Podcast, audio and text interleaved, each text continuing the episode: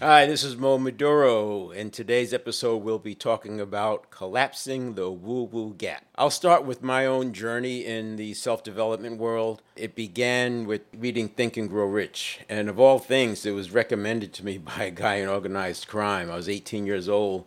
He told me to read the book Think and Grow Rich. I was 18, had never heard of self help. I was in martial arts, so I understood that part of it, but I didn't understand anything about these books. So, anyway, after reading Think and Grow Rich, one thing led to another.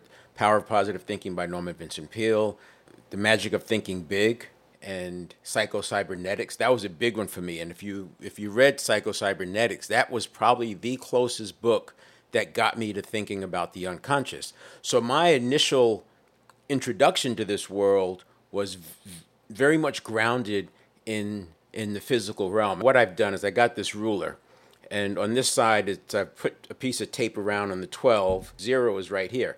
And what I'm going to call the woo woo gap is if we accept that the last two inches on this 12 inch ruler are 100% in the spiritual realm, things we can't explain, miracles, real miracles, right? Things that we can't explain, whatever that is to you. And then the rest of it over here is clearly in the physical realm. You eat food, you gain weight. You don't eat food, you lose weight. These things are in the physical realm. There may be some nuances in the short term, but in the long term, we know there's no question about it. You don't get enough sleep, you get tired. These are in the physical realm. There's no woo woo, no confusion. And then between the two pieces of, of yellow tape is our gap, what I'll call the woo woo gap. And so what I want to talk about is how my woo woo gap went from went from over seven down to around three, and then well over nine. So there's very there's absolutely a very very small amount that I have any doubts of, and then it's 100% spiritual realm, which I accept that I is, I'm not going to understand that. So those books that I mentioned were all very much grounded in the physical realm, and then I fast forward to Success Motivation International and there were just a ton of books recommended. Acres of diamond richest man in babylon dale carnegie how to win friends and influence people magic of believing by claude bristol. There were so many books that were presented to me and we had them on tape. So this was back with cassette tapes. Again these books were grounded in very much a physical explanation of what things were going on. Somewhere after that, so I would say in the 80s, I started running into there was a book by Wayne Dyer, When You Believe It, You'll See It. And I found that was the first book that got me into seeing this other spectrum. I remember a, a quote in the book, I believe he was talking to Deepak Chopra, and they were saying, yes, once you understand this, if you want an ice cream cone, you just decide that you're going to have an ice cream cone, and the ice cream cone appears. And the way it was presented, very similar to what I just said. I'm paraphrasing only slightly, but it's like, where do these things come from? How does this work? And so I lumped all of that into the metaphysical. And I started pushing on some things. And I'm going to explain that in in these next episodes, I will talk to you about how what people are thinking is manifesting is actually a result of what's going on in the nervous system. So this metaphysical, I started different things happen. I remember I wear contacts. I remember my vision just like got 2020. It was 2020 for a couple of days, and I could not explain it. You know, some people tried to say, well, you know, maybe the your, the curvature of your eyeball changed, whatever it was. But I couldn't. So there were enough of those things, and then the one that was really interesting is the parking space. Now, I don't know if you if you know anybody, maybe you've done it yourself, but I had great success in I'm going to use the word now, but I don't think of it that way, manifesting a parking space that's close close by. Now, I lived in New York City, drove in Manhattan a lot, but by this time I had been out of the army. I wasn't in New York City anymore, but I I still had this belief that I could find parking spaces. And then when I actually thought it, heard that it was a thing that people imagine having a parking space that's close and they get it. Well, I had already been doing it not knowing that. So it was very easy for me to step into that. And I got very good at it. I would just decide I wanted a parking space close in and I would find it. I got to the point where it wasn't even interesting anymore. It was literally that much like clockwork. So that was, I will tell you, one of the last things I could actually explain as to what was going on. So, in the metaphysical realm, it got real weird. I, I didn't like it, I will tell you that, because I couldn't explain it and it just didn't make sense. I'm kind of an analytical mind, and most things I, I saw could be explained. Then I was introduced to neurolinguistic programming, and that was really helpful because that brought it way back into the physical realm. Now we were talking about changing things. Now I couldn't tell you why they were changing. I couldn't tell you why we could revise history and why we could cure phobias. And my track record on curing phobias is like 100% because it's, it's a real rock solid. And that's what probably helped me more than anything lean into this neuro change world because I had such good success with phobia cures. I wasn't a practitioner, but I would run into people around. I was in sales, sales management. I was always meeting people, and we'd be out for whatever and find out that they have, or traveling, you find out they have a phobia, and I would do the phobia cure, and that really helped me get a vision or visual of what the what was going on in the unconscious, but I didn't know it at the time. The neurolinguistic programming stayed with that worked with high performing teams. So I got certified in, in NLP not to be a practitioner, but to apply it in sales and sales management and high performance. At that time, I actually thought NLP was going to become a big thing in the corporate world, but it never really caught on because it didn't really go through the trials. It, it certainly didn't measure up to the medical community. In a lot of ways, it fizzled out when it comes to the corporate world. It was very much alive in the new age world and in the you know, for a lot of entrepreneurs, especially in California, what's interesting now is I can meet therapists and practitioners who just started in the last 10 years and they've never heard of NLP. They've never heard of neurolinguistic programming. Whereas if I go back 20 and 30 years, like around 2000, just about everybody who was a practitioner had heard about NLP. I kept using it for sales. I used it to step into my business, although I will tell you at two, around the year 2000, I made a decision to use the Bible as the owner's manual for my life. I, I stepped away from the metaphysical. I didn't like that. And so now I was faced with this other dilemma in that there were some things that were coming out around law of attraction, the book The Secret, that I couldn't explain. And there was so much serendipity when I was opening my motorcycle business because I lived in Chicago, moved out to San Francisco solely for the purpose of starting the business. I wanted to be near the ocean, near the mountains, and it made sense to be around Silicon Valley.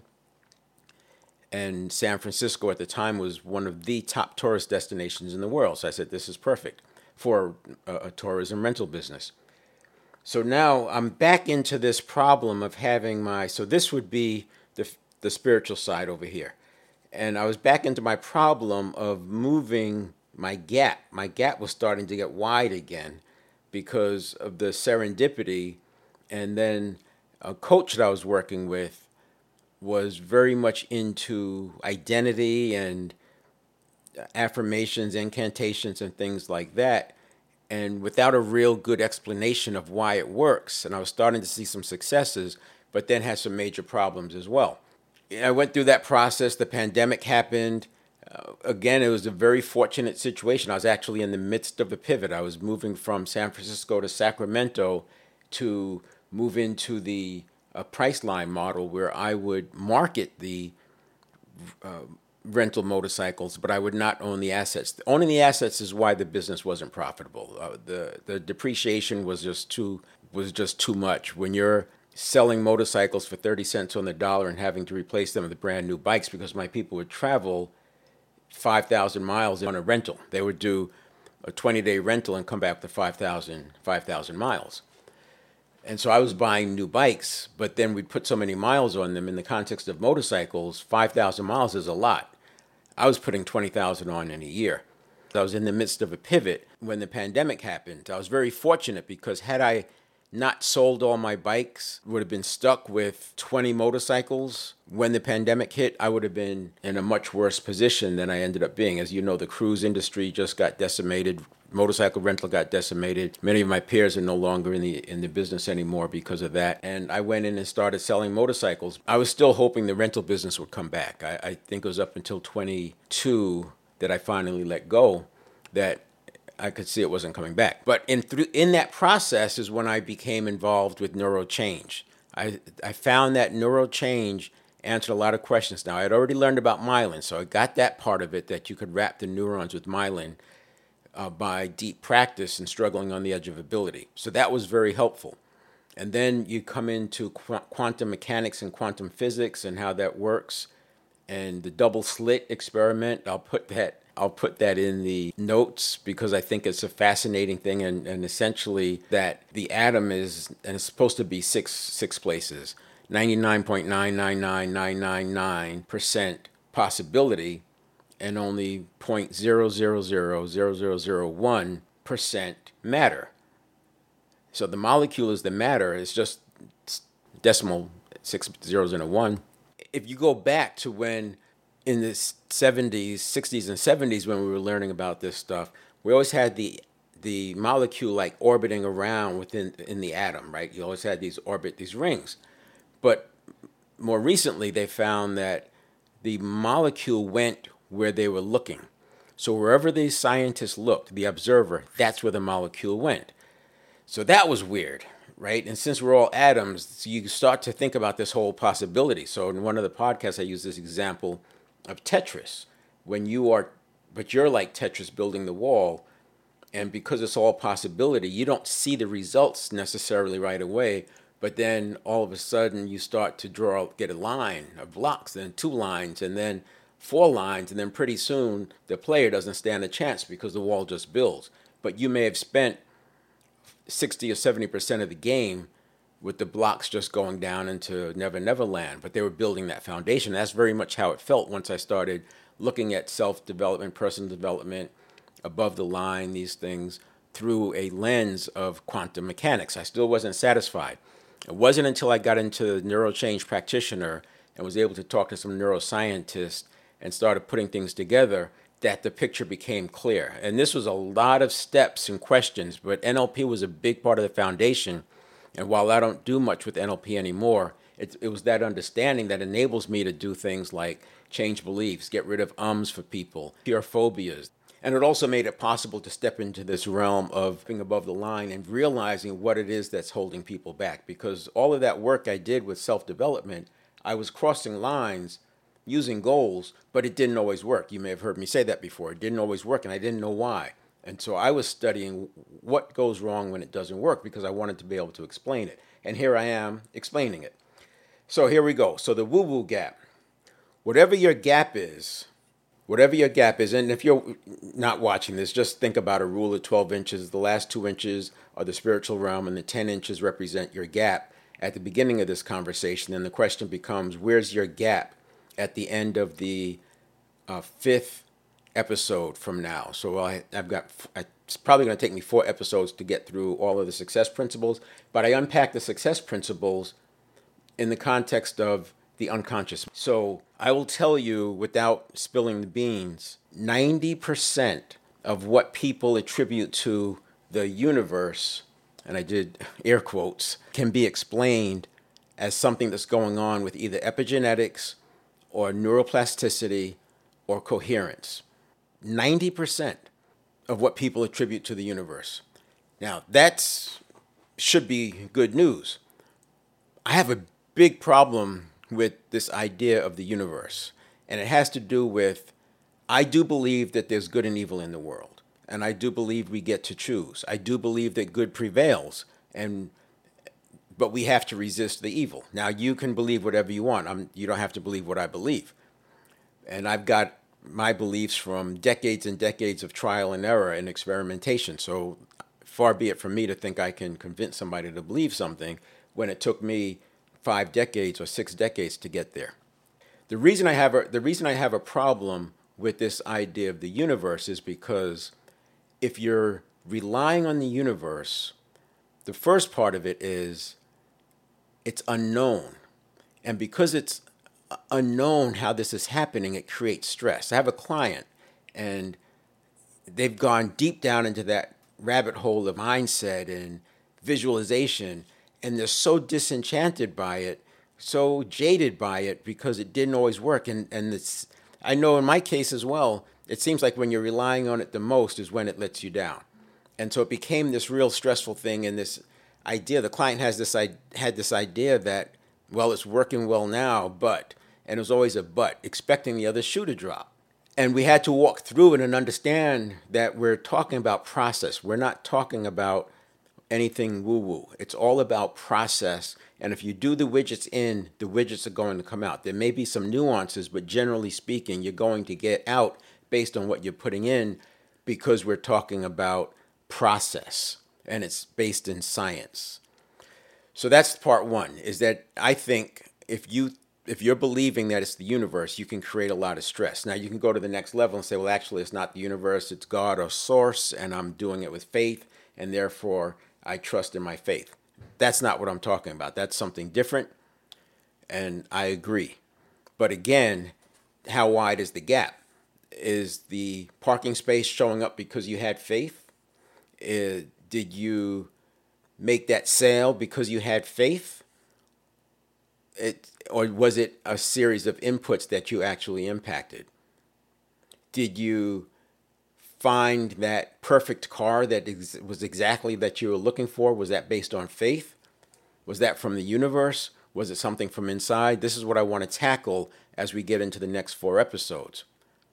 The other reason I have a problem with the universe is because a person who thinks it's the universe is potentially opening themselves up to not be able to discern whether they're receiving from good or from evil. And it doesn't, you don't have to look very far to see that there's some bad stuff going on in the world. And there are some bad people who are trying to convince other people to be bad. And I don't want to get into why or how or who, but the point is there are people out there doing nefarious things and bringing people along to do to do their bidding with them and for them. And if you're relying on the universe, then it's very easy for you to fall into that trap. I know back in, we don't see it as much anymore. I guess it's on the internet now with scams. But back before the internet, there were con men all over the place. And the word was the only reason a con man is going to be able to con you is if you have some greed. If you're trying to get something for nothing, then you will fall for the con. It's like that. If you are relying on the universe for this house or this car or whatever, and then these things are happening, and next thing you know, you're fudging some paperwork here and there because you're feeling like that's your manifestation. So you won't hear me use the word manifest much. This is not about the law of attraction. I, I'm not hating on that at all.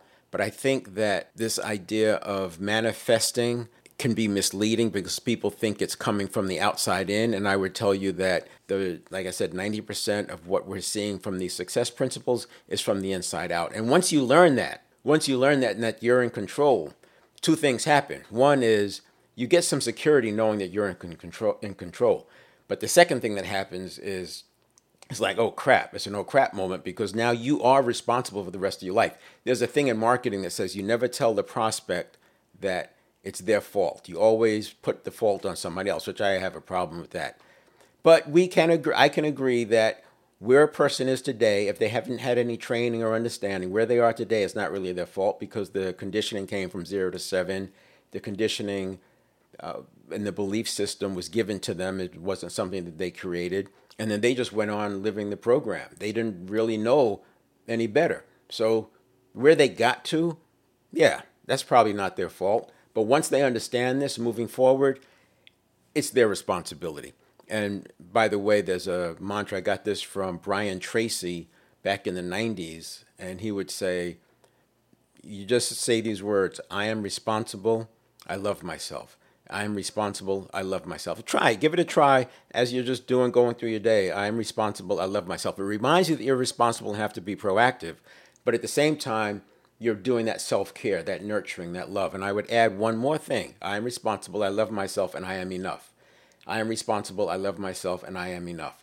Just those three things, and it's going to give you that comfort because you are stepping into a world where you're now responsible, but you don't want to beat yourself up every time you get it wrong because, like a baby walking, that baby, nobody's ever expecting to give up. We're not going to quit on that baby. That baby's going to learn how to walk, and we hang in there with it The baby's not freaking out, falls down five times in a row. She, she or he is still smiling. So we've got to have that mindset as we go through because there will be some setbacks. And those setbacks are a normal part of the process. And we're going to talk about it in those next five episodes. There it is. What's your woo woo gap? Where is it right now at the beginning? Is it 10 inch, the full 10 inches? Is it only seven inches over here at the three, the four? Maybe you're already closed it. Maybe you're way over here at the seven and it's a, maybe you're, you have no woo woo gap. Whatever it is, we want to see where it is now and then where it is at the end. All right. I will leave this one open as well for comments, even though, you know, for people who are not subscribed, because it'll give me a chance to hear and see what people are thinking. All right. We'll see you next time.